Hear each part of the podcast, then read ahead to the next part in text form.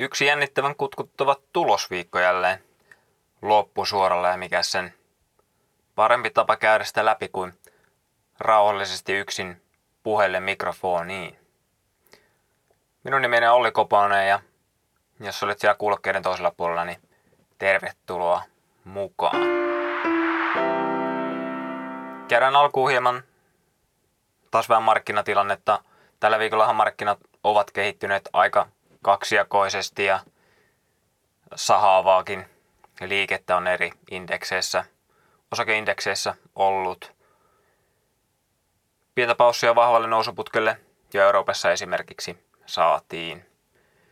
SP500 oli noussut perjantai mennessä noin 2 prosentilla, Nasdaq noin 3,5 prosentilla ja Dow ja Russell-indeksi noin puolitoista prosentilla. Tämä siis Yhdysvaltojen markkinoilta. Ja kuten luvuista ehkä huomaatte, niin, niin jonkinlainen muutos on tapahtunut oikeastaan koko viime tuloskauden ja, ja nyt myös viime viikolla, kun käytiin hieman läpi tota pidemmän aikavälin markkinatapahtumia, niin, niin noiden Dow ja Russell pienyhtiöindeksin nämä arvo, energia, teollisuus ja pankkiyhtiöt on voittanut tuon Nasdaq-indeksin tai nämä teknologiayhtiöt tuotoissaan. Mutta nyt tällä viikolla ja oikeastaan viimeisen kolmen viikon aikana Nasdaq on noussut noin 8 prosenttia, kun nuo edellä mainitut indeksit on noussut noin prosentin tai 1-5 prosentin välillä.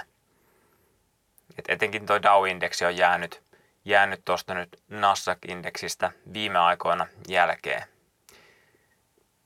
Nasdaq tosin oli neljä viikkoa sitten vain noin 2 prosenttia tämän mar- karhumarkkinan pohjissa.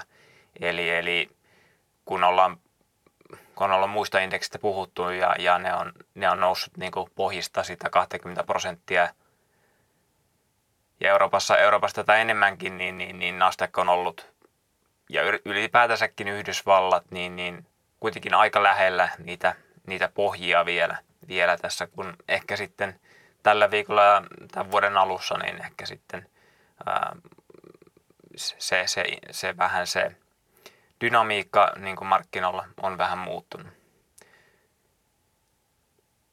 Ja, ja se veto ehkä enemmän, enemmän tuntuisi siirtyneen vähän niin kuin Yhdysvalta vetoiseksi. Sektorittain kun katsoo tilannetta viimeisen kolmen kuukauden ajalta, niin, niin teollisuus ja pankit on olleet selvällä ylituotolla – verrattuna teknologiaindeksiin. Ne on tuottanut noin 13-14 prosenttia ja, ja teknologiaindeksi noin 8 prosenttia. Ja jos tarkastellaan tilannetta vuoden lopun ajankohtaan nähden, niin teknologiaindeksi oli vielä silloin jopa prosentin miinuksella. Ja noitten, noitten niin kuin mörniä sektoreiden ylituotto oli jopa noin 12 prosenttia silloin vuoden vaihteen lopussa. Et vuoden alusta sitten taas tuotot on, on kääntyneet ja, ja teknologiaosakkeet tai teknologiasektori Yhdysvalloissa niin on tuottanut sen 8 prosenttia, kun teollisuus- ja pankki, pankkisektori noin 3-4 prosenttia, kun tuossa tämän viikon puolessa välissä näitä tarkastelin. Jos katsotaan arvo- ja kasvuyhtiöitä ja vähän niitä verrataan, niin arvoyhtiöthän myös voitti aika selvästi kasvuyhtiöt viimeksi tai viime kolmen kuukauden ajanjaksolla ja kuten viimeksi, viimeksi ja viime, viime tuloskaudella myös puhuttiin. Että kolme kuukauden ajanjaksolla toi tämmöinen IVD-arvoindeksi oli tuottanut noin 3 prosenttia SP500-indeksiä paremmin, kun taas IVF-kasvuindeksi oli hävinnyt SP500-indeksille 6, 3 prosenttia. Eli niin kuin arvoindeksi, arvoyhtiöt oli tuottanut noin 6 pinnaa paremmin.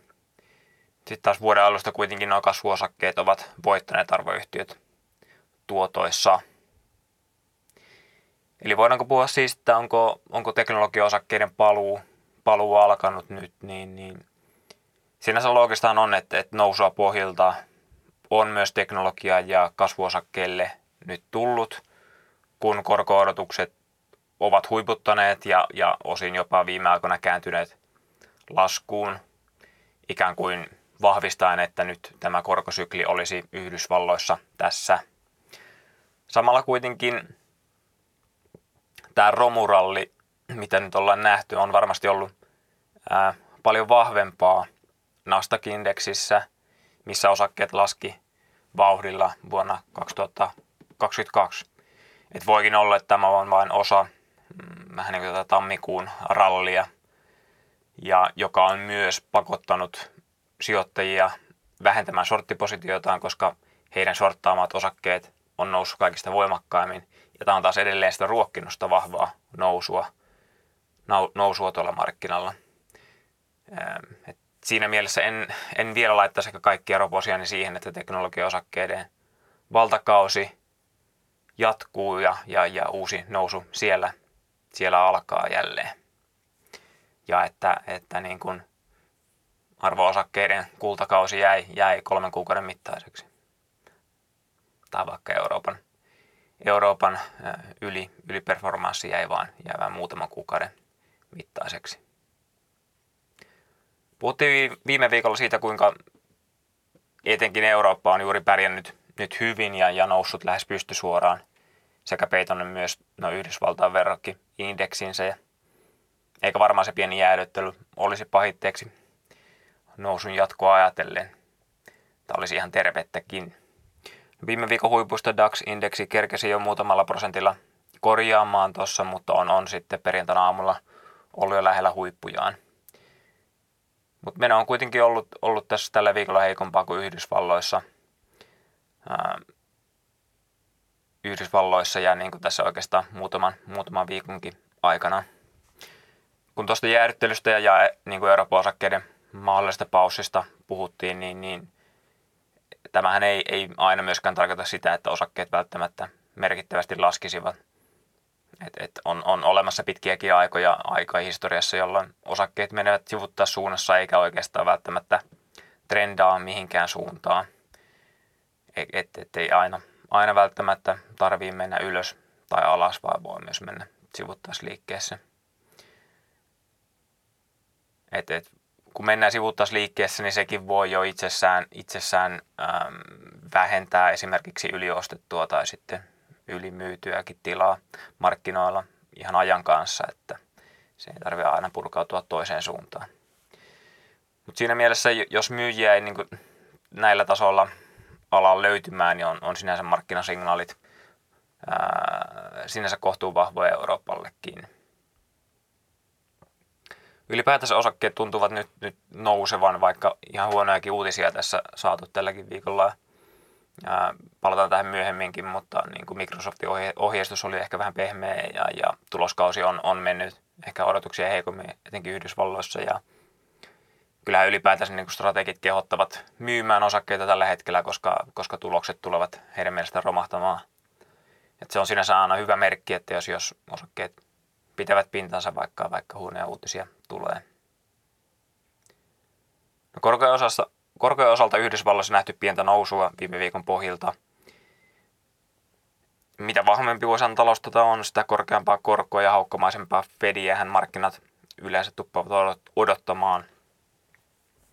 Tämä USAn talouden soft landing eli, eli pehmeän laskun puheet on myös kiihtynyt viime, viime aikoina aika paljon tämän, tämän riskisentimentin parantuessa ja, ja se tietenkin, tietenkin ää, olisi hyvä, hyvä skenaario.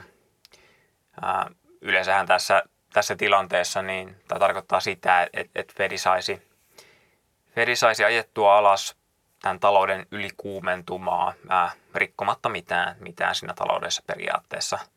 Ää, usein Fedi kuitenkin tuppaa vähän ehkä ylikiristämään ja markkina usein oikein sitä, niitä virheitä ja, niin kuin käännettä jo, jo hinnoittelee ennen kuin Fed siitä, siitä edes tietää tai vihjailee, vihjailee mitään. Et siinä mielessä mielenkiintoinen seurata myös noita korkomarkkinaliikkeitä tähänkin liittyen. Wernerillä oli, oli tästä pehmeästä laskusta tai soft landingista ähm, hyvä vartti, tai ainakin siihen, siihen jollain tavalla liittyvä vartti tällä viikolla. Käykää, käykää ihmeessä kuuntelemassa – No valuuttamarkkinoilla euro on nyt ollut vahvan nousun jälkeen pienessä laskussa pari viikkoa. euro ja Euroopan osakkeethan on, on historiassa olleet jonkin verran negatiivisesti korreloivia, ainakin oman empiirisen silmätutkimuksen perusteella. Et heikompi eurohan auttaa, auttaa euroalueen kilpailukykyä ja totta kai vientiä, mikä usein tukee tai on tukenut esimerkiksi DAX-indeksiä nousemaan. Kuitenkin niin kuin viimeisistä pohjista euro ja euro-osakkeet on, on, on kuitenkin vahvistuneet yhdessä, että se on siinä se ollut mielenkiintoista nähdä.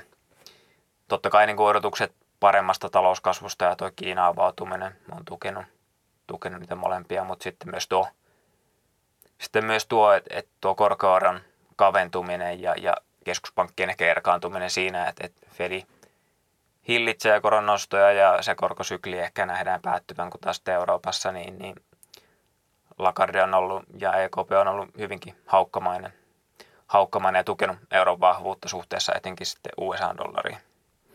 Ja kun mekin ollaan tässä USA-dollari, dollarista puhuttu, niin USA, USA-dollarin korihan on, on pitkälti euroa, joten sen takia ää, laalti tämän euro USD-valuuttaparin seuranta auttaa jo hahmottoman tota kokonaiskuvaakin aika hyvin. Mutta ei nyt markkinasta puhuta sen enempää. Mennään ehkä tuohon mennään tuohon tuloskauteen seuraavaksi. Aloitetaan ensin SP500 ja Yhdysvaltojen tuloskaudesta. Äh, tuloskausi ei ole ehkä alkanut kovinkaan mairittelevasti. Faxetin datan mukaan vähän yli 10 prosenttia oli raportoinut, niin tulokset oli ollut keskimäärin noin kolme pinnaa parempia kuin ennusteet. Kun muistelette, mitä ollaan puhuttu, että yleensä tulokset ylittää ennusteet noin 6-8 tai 6-8 prosentilla, eli selvästi sinänsä vähän niin kuin historiaa pienempiä ylityksiä tullut. Ja kuten viimeksi puhuttiin, viime viikolla puhuttiin, niin kuitenkin niin kuin viimeisten, viimeisten tuloskausien aikana trendi on ollut tässäkin heikkenemään päin, eli tulokset ovat ylittäneet odotukset niukemmin. Ja tämä on varmaan se realistisempi kuva kuin tuo, että, että niin kuin tota, jollain 8 prosentilla ylitettäisiin ylitettäisi noin noi, tota, ennusteet. Nyt jos katsoo kuunnelijan tuloskasvua tämän Faxetin datan perusteella, niin, niin se olisi noin, tuloskasvu olisi noin 4,6 prosenttia, melkein 5, 5 prosenttia miinuksella – kun odotus joulukuun lopussa oli noin 3 prosentin tuloslasku.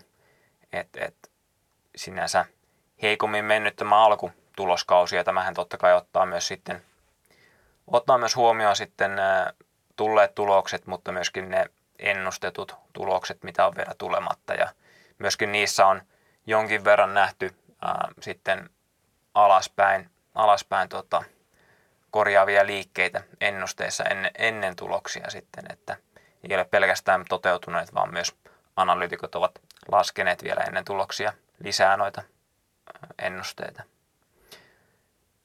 Sektoreita, jos katsotaan, niin pankkien tulokset olivat odotuksia isompi pettymys, jos katsoo tuota kokonaisuutta, vaikka myös hyviä tuloksia, tai ainakin kohtuullisen hyviä tuloksia tuli. Pois lukien ehkä tuosta sitten se Goldman Sachs, josta puhuttiin viime viikolla, joka veti sitten ehkä koko sektorinkin suorituksen heikolle tasolle, että siellä oli aika iso, iso pettymys. Mutta tuloskausi on vielä, vielä hyvin, hyvin, hyvin nuori, että, että, että en nyt vetäisi tästä, tästä mitään kovinkaan isoja johtopäätöksiä.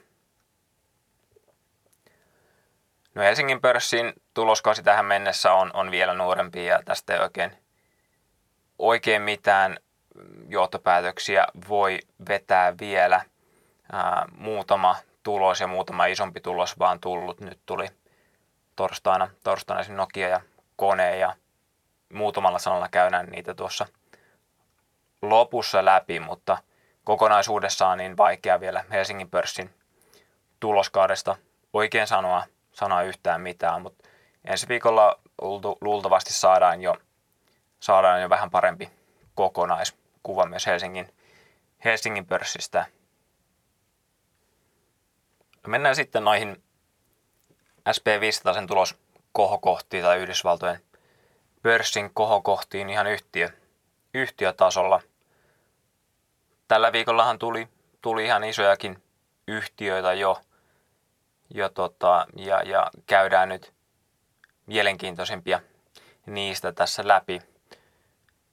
Aloitetaan tiistaista, kun, kun Microsoft julkisti hyvän tuloksen nostaen osaketta ensin noin 4 prosentissa afterissa, mutta ohjeistus ja johdon kommentit tulospuhelussa saivat osakkeen kuitenkin laskemaan vielä noin prosentin miinukselle siinä sen tuloksen julkistamisen jälkeen. Yhtiön pääluvut oli, olivat kohtuu hyvät, että liikevaihto kasvoi noin 7 prosentilla noin 52,7 miljardia. Olen aika lailla linjassa ennusteen kanssa. Oikeastaan osake, osakekohtainen tulos laski noin seitsemällä pinnalla lyöden ennusteena kuitenkin noin prosentilla, eli no pääluvut oli, oli tota, jokseenkin vähän parempia, tai ainakaan pettymystä siellä ei tullut. Katseet tuloslukuja ja, ja ehkä Office-pakettia ja LinkedInin liikevaihdosia Microsoftissa on, on kuitenkin pitkälti tuossa pilvipalveluiden pärjäämisessä ja kasvussa, josta tuli ihan hyviä uutisia ainakin alkuun, että älykkään, Microsoftin älykkään pilvi liiketoiminnan liikevaihto kasvoi 18 prosenttia, e, ilman valuuttavaikutusta jopa, jopa 24 prosenttia lyöden, lyöden ennusteen vajaa puolella prosentilla. Ja tämä yhtiölle tärkeä, tärkeän Azure-palvelun liikevaihto kasvoi ilman valuuttavaikutusta 38 prosenttia lyöden, lyöden myös noin 35 prosentin odotukset tai kasvun odotukset. Mikä ehkä huolestuttavaa on, niin Asuren kasvu kuitenkin hidastuu koko ajan ja, ja kvartaalin aikana kasvu oli, oli hitainta koskaan. Ja kyllähän tämä heijastuu myös sitten yhtiön ohjeistukseen ja kommentteihin tulospuhelussa, jotka oli kyllä pettymyksiä markkinoille ehkä alun, alun tämmöisen helpotushuokauksen jälkeen. Et Microsoft odottaa nyt keskimäärin 51 miljardin liikevaihtoa kuluvalle kvartaalille, kun markkinat odotti noin 52,4 miljardin. Eli se jäi noin 3 prosenttia tuosta odotuksista. Ja kommentissa sanotaan, että Microsoft on kokenut hidastumista asiakkaiden kysynnässä joulukuussa ja odottaa tämän hidastumisen jatkuva. Eli se vähän se nykyinen markkinatilanne on, on edelleen hidastun, hidastumassa päin. Ja kommentit Asuresta oli kuitenkin ehkä se isompi pettymys markkinoille, että on Asuren, Asuren 30 lähes 40 prosentin kvartaalikasvun jälkeen, niin tuon Microsoftin talousjohtaja kommentoi, että joulukuu, joulukuu loppui Asurella noin 30, 30 prosentin keskivälin kasvuvauhdissa, eli 35 prosentin kasvuvauhdissa, ja he odottavat kasvuvauhdin vielä laskevan 4-5 prosentilla kuluvalle kvartaalille – ja markkinaodotukset taas niin Asuren kasvuvauhdille oli, oli jossain 34-35 prosentissa. Ja jos se nyt yhtiön ohjeistuksen ja kommenttien perusteella tulee olemaan jossain 30, 30 prosentissa, niin, niin kommentit oli kyllä, oli kyllä pettymys markkinoille. Ja näin kyllähän ne ohjeistukset voi, tai pettää voi, vaikka tulokset pitäisivätkin pintansa odotuksia odotuksia paremmin.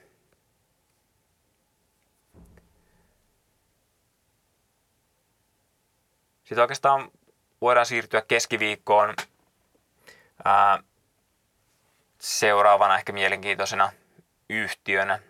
Tesla totta kai raportoi keskiviikkona Klosen jälkeen ja, ja Teslassahan, Tesla-osakkeenhan viime vuosihan oli aika, aika murhaavaa, että osake oli alas lähes 70 prosenttia ja, ja sinänsä, sinänsä tota, vaikka ää, fundamentit on ihan kohtuu hyvin, hyvin kai kuitenkin kehittynyt. Että kyllä sielläkin se arvostuspuoli otti aika paljon, paljon hittiä, hittiä viime vuonna etenkin. No tänä vuonna ollaan tot, kuitenkin, kuitenkin yli 30 pinnaa plussalla, että, että sinänsä taitaa olla lähempänä 40 ellei jopa ylikin sen. yhtiöhän antaa näitä autojen myyntilukuja tai toimituslukuja aina kvartaaleittain ja, ja nehän jäivät täl, tällöin tota, ennen tulosta analyytikoiden odotuksista, että et, nyt kuitenkin on sitten ennusteita pystytty muokkaamaan tätä, ää, tätä niin kuin toteutunutta toimitusmäärää kohti, eikä, eikä niin kuin alhaisemmat toimitusmäärät tietenkään pitäisi tulla yllätyksenä, yllätyksenä kenellekään. Et, et, voimakkaasti viime vuoden aikana laskenut osake ja, ja niin kuin, ehkä niin kuin odotuksia heikommat noin volyymitiedot ei, ei sinänsä anna odottaa hyvää, mutta kuitenkin Tesla, Tesla laittoi ennätyksiä uusiksi tuossa niin tulos, tulosraportissa. Et liikevaihto oli, oli ennätystasolla noin 24,3 miljardissa nousi lähes 40 prosenttia vuoden takaisesta. Että et kyllä siellä kovaa, kovaa kasvua saadaan, vaikka, vaikka, niin kuin, vaikka ihan perus, perusautoyhtiöksi sitä, sitä, sitä mainostetaan tai puhutaan. Harva autoyhtiö yhtä kovaa kuitenkaan kasvaa. Ennusteet löytiin liikevaihdon osalta noin prosentilla, että kyllähän toi oli tietenkin myös markkinoilla odotuksissa, että kasvu on vahvaa.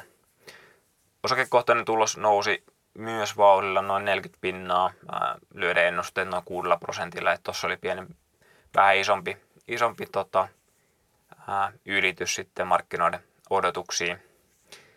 Ja osakehan pumppasi ensin tuohon tulosylitykseen, mutta sitten laski nopeasti edelliselle tasolle ikään kuin odottaen, että mitä Musk sitten sanoo tulospuhelussaan, mutta ilmeisesti ihan hyviä asioita puhuu. Ja, ja kun osake oli sitten seuraavana päivänä avauksessa 10 prosentin nousussa torstaina. Näyttäisi, että kysyntä Tesla autolla on pitänyt ihan hyvin, hyvin pintansa, vaikka autolla ravisteleekin heikompi ajanjakso, kun totta kai kuluttajat ovat vähentäneet autoostoksia ja myöskin sitten pankkien tuloksista näkyy sitä, että autolainoja on vähennetty. Yhtiöhän ilmoitti aikaisemmin myös alentavansa näitä omia autojensa hintojaan, mutta sen vaikutuksia nähtäneen vasta sitten myöhemmin tänä vuonna. Mutta kyllähän niin kuin alentuvien autojen, alentuvien niin autohintojen maailmassa niin, niin yhtiön noin laskevat bruttomarginaalit ja marginaalit ylipäätänsä ei ole, ei ole sinänsä kovin hyvä juttu, vaikka nyt sitten ennätysliikevaihtoa tehtiinkin. Tuo Tesla Automotiivin bruttomarginaali oli, oli noin 26 pinnaa. Jääden Q4 noin 28 prosentin ennusteesta. Et, et paine vielä osaltaan tuosta varmaan lähikvartaaleilla voi kasvaa, jos noin autojen keskihinnat laskevat. Tämähän on yhtiön suunnitelmakin, että, että, että autojen keskihinnat laskee, että he saavat sitten mahdollisimman paljon autoja liikkeelle, mutta totta kai aina kaikki vastoinkäymiset on, on suunniteltu ja no ehkä tämä nyt ei ihan niin mikään, mikään iso vastoinkäyminen ole, jos yhtiö itse ilmoittaa laskevansa autojen hintoja. No marginaalin lisäksi myös vapaa kassavirta oli, oli odotuksia heikompi, ollen noin 1,4 miljardia ja laskien noin 50 pinnaa vertailukaudesta, kun odotukset oli, tota, odotukset oli yli kolmessa miljardissa. Ää, ja capex eli, eli siis investoinnit taas oli odotetun kaltaiset, joten kassavirta ei nyt ainakaan sinne valonnut, joten siinä varmaan pohdinnan paikka jollekin, jos haluaa enemmän tutkia Teslaa. Tesla on kuitenkin nyt kassavirta positiivinen, mitä varmaan vannautuneet Tesla-karhut eivät varmaan koskaan uskoneet näkevänsä, mutta että tota, siinä mielessä ihan positiivista niille Tesla-bulleille. Jos mennään siihen tulospuheluun, niin Mas sanoi, että, että kysyntätuotto on vahvaa ja autojen valmistusmäärät, mitä hän on ohjeistanut, on alakanttiin, jos ei mitään force majeurea tule. Että et, et, et jos ei koronaa tai hurrikaania tai, tai muuta toimitushäiriöitä arvoketjussa tuu, niin, niin ohjeistus on, on automäärillä heillä alakanttiin ja se on tietenkin aika selvä, selvä tuota sanoma sitten markkinoille – Twitteristä myös kysyttiin Teslan tulospuhelussa totta kai, että haittaako Muskin toimet alustalla ja Twitterin teijänä Teslaa, niin, niin musta kuitenkin sanoo, että se on hyvä paikka markkinoida Teslaa ja, ja boostata sitten Teslan kysyntää, koska hänellä on siellä 130 miljoonaa seuraa, seuraajaa. Että repikää siitä sitten, mitä, mitä sitten johtopäätöksiä haluatte. Yhtiöllä on sitten maaliskuun alussa myös sijoittajapäivät, eli Suomen CMD-tyyppinen tapahtuma, missä saadaan varmaan taas mielenkiintoisia uusia julkistuksia ja varmaan lisätietoa muun muassa tästä Cybertruckin valmistuksen alkamisesta. Että jos Tesla kiinnostaa, niin siitä vaan seuraamaan sitten maalisku- maaliskuussa. Vanha liiton IBM raportoi myös keskiviikkona. IBM oli monta vuotta taantuvassa vaiheessa, mutta oikeastaan viimeisen kahden vuoden aikana niin on saanut aikaan pitkästä aikaa aika hyvin, tai hyvin ja hyvin, mutta kasvuakin aikaa. Ja nyt tuossa raportissa niin pääluvut oli, oli hieman ehkä odotuksia parempia. Että osakekohtainen tulos oli, oli täsmälleen odotetunlainen, mutta liikevaihto säilyy vertailukauden tasolla, kun analyytikot odotti kuitenkin yhtiön liikevaihdon jälleen taipuvan takaisin laskusuuntaan. Et etenkin IPMllä niin ohjelmisto sekä infraliiketoiminnat oli, oli odotuksia parempia. IBM kuitenkin samalla ilmoitti monien isojen yhtiöiden ja etenkin teknologiayhtiöiden tapaan, tapaan noista henkilöstövähennyksistä. Noin, noin hieman alle 4000 henkilöä, henkilöä on tässä piirissä, mutta tämäkin on, pitää ottaa huomioon, että, että tämä on IBM työvoimasta noin, noin puolitoista prosenttia, että, että nyt ihan mistään massiivisesta irtisanomisaallosta ei ole kyse. IBM myös odottaa saavuttavansa vuonna 2023 edelleen kasvua, mutta kuitenkin kasvun olevan, olevan lähempänä nollaa kuin, kuin vitosta, eli toisin sanoen alle, alle 2,5 prosenttia. Että mistään kovin vauhdikkaasta tai vauhdikkaasti kasvavasta teknologiayhtiöstä ei, ei voi siis puhua. Pitää kuitenkin muistaa, että IBM yliperformoi tekkiveljeksiänsä vuonna 2022 ja jopa osakkeen noustessa, kun, kun koko muu Nasdaq oli, oli karussa laskussa, että, että välillä ne hyvät tuotot voi tulla yllättävästikin paikoista tai yhtiöistä, jotka ei välttämättä kasvakaan niin merkittävästi. Torstaina raportoi myös Mastercard ja Visa ja, ja nopeasti puhutaan näistä maksuvälittäjistä ja korttipalveluiden tarjoajista, sillä heiltähän saa aika tai usein aika hyvän kokonaiskuvan myös taloudesta ja, ja kuluttajien tunnelmista. Käydään ensin tuo Mastercard läpi, niin se raportoi odotuksia paremman tuloksen kertoen, kertoen kyllä kuluttamisen olevan vahvaa. Osakekohtainen tulos oli noin 3 prosenttia odotuksia parempia ja liikevaihto nousi jopa 17 prosenttia vuoden takaisesta. Nämä on kuitenkin aika, aika massiivisia yhtiöitä. Yhtiötä tuki vahva presenssi Aasiassa, missä Kiinan avautuminen totta kai on tukenut esim. matkustamista ja kuluttamista sekä näin maksuvolyymeja. Yhtiön TJ tai toimitusjohtaja sanoi, että, että vaikka – vaikka Fed on nostanut korkoja ehkä vähän, vähän kiristänyt sitä kuluttajien tunnelmaan ja makrotaloudessa on, on epävarmuuksia olemassa, niin, niin on kuluttajien kulutus yllättävän tai, tai niin kuin ollut merkittävänkin vahvaa. Et, tässä pitää vaan miettiä sitten, että onko tämä niin kuin, onko tämä niin nousukauden viimeisiä rippeitä vai, vai enemmänkin sitten uuden, uuden alku. Visa raportoi myös odotuksia paremman tuloksia. Osake nousi muutamalla pinnalla afterissa, afterissa torstaina. Osakekohtainen tulos oli noin 8 prosenttia odotuksia parempi. Ja liikevaihtokin nousi hieman odotuksia enemmän. Vahvat maksuvolyymit ja, ja matkustamisen lisääntyminen tuki myös, myös, myös visaa ja, ja näkymät vaikuttivat positiivisilta – kuluttaminen näyttää edelleen olevan vahvaa ja, ja etenkin tuo just koronan jälkeinen aika on tukenut näitä maksukorttiyhtiöitä. Et, et hyvinkin, hyvinkin vahvalla tasolla näyttäisi, näyttäisi kuluttaja vielä tällä hetkellä olevan.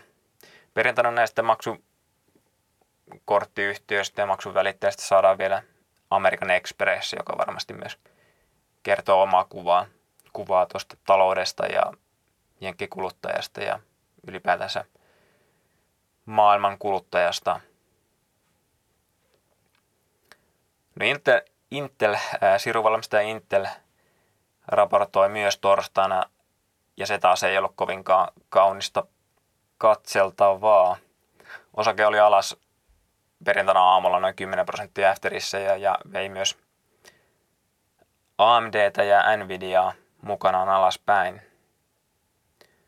Intel on jo pitkään hieman alisuorittanut tulospäivinään ja, ja tuloksillaan ja, ja kyllähän Intelistä ainakin ennen puhuttiin, että, että sekin on kohtuullisen laadukas yhtiö, mutta on jäänyt aika pitkään markkinoinkin odotuksista ja nyt myös tuo Q4 tulos oli pettymys ja muistus tulevaisuuteen jäi kyllä selvästi odotuksista. Yhtiö oikastui, osakekohtainen tulos laski jopa 90 prosenttia 10 senttiin, kun odotukset oli, odotukset oli jopa 19 sentissä ja yhtiön oma ohjeistuskin 10 senttiä korkeammalla. Että et hyvin paljon jäi toi tulos odotuksista.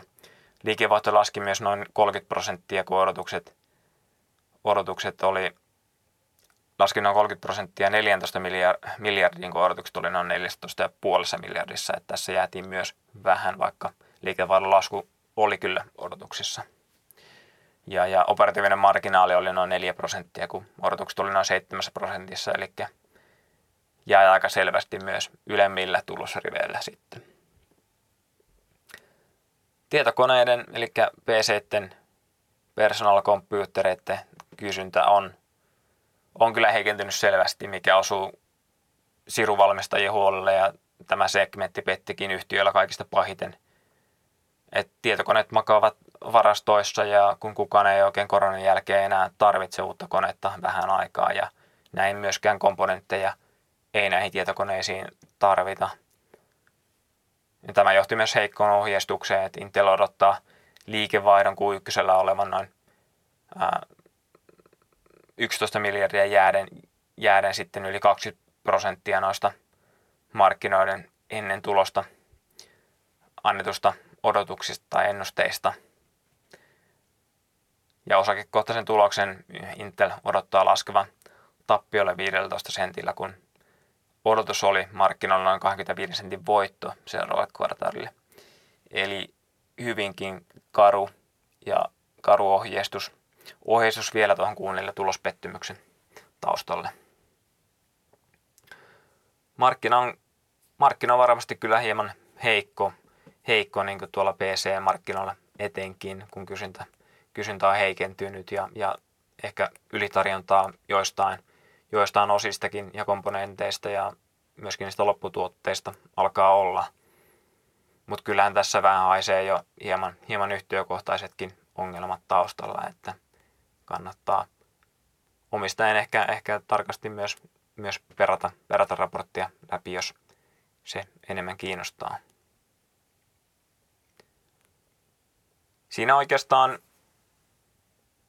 muutamat tuloskohokohdat, mitä, mitä tältä viikolta isoimmista yhtiöistä nyt, nyt tota, nousi itselle, itselle esiin. Ja tota, tänään perjantainahan hän vielä tulee muun muassa öljyyhtiö Chevronin tulos ja se on tietenkin mielenkiintoista seurattavaa, koska energiavetoistahan tämä viime aikojen tuloskasvu Yhdysvalloissa on ollut, että tällekin kuun neljälle odotetaan, että, että energiayhtiöiden tulokset nousisi 60 prosentilla, että jos energiayhtiöt alkaa pettämään, niin varmasti kyllähän tuo Yhdysvaltain tuloskausi, tuloskauden, tuloskauden niin kuin menestys on vaakalaudalla. Mennään vielä lopuksi muutamaan Helsingin pörssin yhtiöön. en nyt varmaan jatkossa käy näitä kovinkaan laajalla skaalalla läpi. Käyn ehkä isompia yhtiöitä ja isompia, isompia liikkeitä, mitä iso, isommilla yhtiöillä on ollut. Et, et, et sitten totta kai meiltä löytyy paljon materiaalia meidän sivulta ja, ja, ja myöskin meidän YouTube-kanavilta kanavilta esimerkiksi yhtiöhaastatteluita ynnä muita, missä käydään samoja asioita läpi. Mutta ihan ensimmäisenä totta kai suomalaisia kiinnostaa Nokian, Nokian tulos ja Nokiahan päätti vuoden aika reippaaseenkin tulosylitykseen noin 20-30 prosenttia analyytikoiden ennusteita parempi oli tuo tulos ja osake nousi noin neljällä prosentilla, eli kelpasi kyllä markkinoillekin. Verkkoinfrastruktuurilla oli meidän analyytikon Aten mukaan erittäin vahva tulos ja, ja teknologiayksikön yksittäisen sopimusmuutoksen tuloutus tuki myös, tuki myös tulosta tuossa viimeisellä kvartaalilla. Ja kuluvalle vuodelle yhtiö ennakoi noin 2-8 prosentin liikevaihdon kasvua ja noin 11,5-14 prosentin vertailukelpoista liikevoittomarginaalia, mitkä oli, oli linjassa odotuksiin. Ja tänään perjantaina on tosiaan tullut uusi päivitys, että käykää se ihmeessä lukemassa. Myös toinen iso yhtiökone raportoi torstaina, torstaina ja myös kone ylitti tulosennusteet selvästi noin 10 prosentilla, että markkinat oli vahvoja, vahvoja ja liikevaihto kohtuullisen linjassa, ehkä hieman parempi. Mutta sitten taas tilauskirjat kehittyivät hieman tai odotuksia heikommin. Ohjeistus oli myös ehkä normaalia ja epätarkempi, mutta sit sinänsä näkymät kelpasi kyllä sijoitteille ihan hyvin ja, ja osake nousi, nousi noin kolmella pinnalla. Myös koneesta on tullut tänään perjantaina uusi päivitys, niin käykää ihmeessä lukemassa, mitä, mitä meidän Erkki on kirjoitellut. Tänään perjantaina tulee sitten vielä, vielä Suomesta muun muassa Elisa ja SSAP. Siinä oli katsaus oikeastaan nyt tähän, tähän tulosviikkoon. pyritään taas ensi viikolla käymään hieman tulosviikkoa läpi ja ensi viikolla on taas tiivis, tiivisti tulee, tulee yhtiöitä ja tuloksia niin Jenkeistä kuin tai niin Yhdysvalloista kuin sitten Suomestakin. Ja, pyritään, pyritään totta kai podcast tekemään, mi, miten nyt sitten harrastukseen kerkee, kerkee panostamaan näiden töiden ohella, mutta ehkä tulee hieman, hieman myöhemmin sitten kuin, kuin tota, ää, yleensä on, on tullut, mutta palataan kuitenkin asiaan ensi viikolla. Kiitoksia kaikista kommenteista ja, ja, ja palataan ensi viikolla asiaan. Moi moi!